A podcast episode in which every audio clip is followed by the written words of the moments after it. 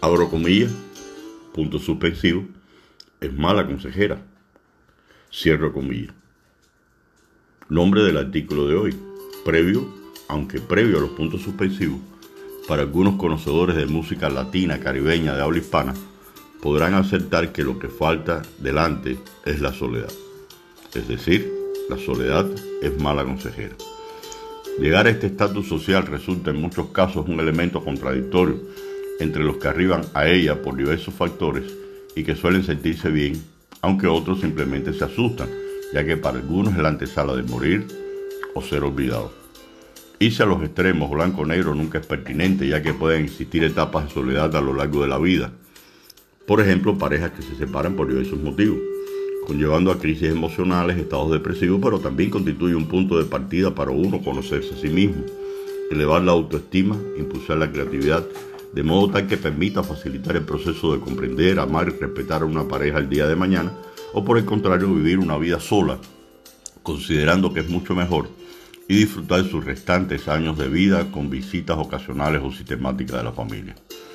Sin embargo, pudiera resultar preocupante cuando la persona no sabe o puede convivir con la soledad, por lo que necesita estar rodeada todo el tiempo, llamar a alguien, sentir a alguien cerca, optando por no huirle a la posibilidad de tener lazos afectivos o simplemente aislarse del mundo para evitar problemas.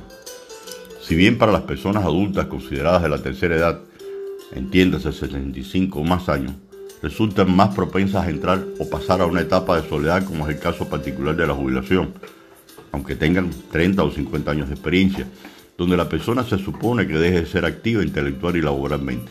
Más si a lo anterior se suma que hay que darle espacio a las personas más jóvenes lo cual pudiera resultar perjudicial hasta cierto punto. ¿Qué hacer? Cada persona es responsable de la toma de sus propias decisiones, que de considerar o optar por la soledad pudiera refugiarse en actividades como la lectura, practicar deporte, escribir, así como otras muchas más enriquecedoras que sí se aprenden de manera individual, permitiendo que ese aprendizaje nos imprima seguridad e individualismo, lo cual se logra cuando se disfruta de la soledad. Pero realmente se llega a estar solo. No, sería mi respuesta. Para ello están los amigos, los hijos, los nietos, los vecinos.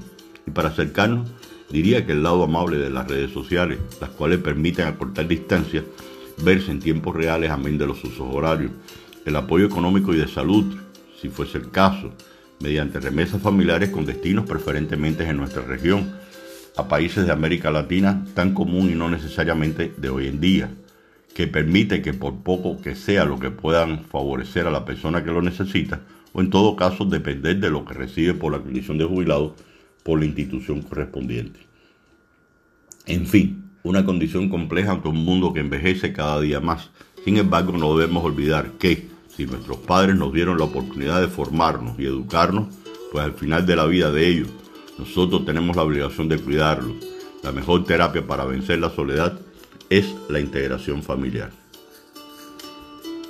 Gracias y buen fin de semana.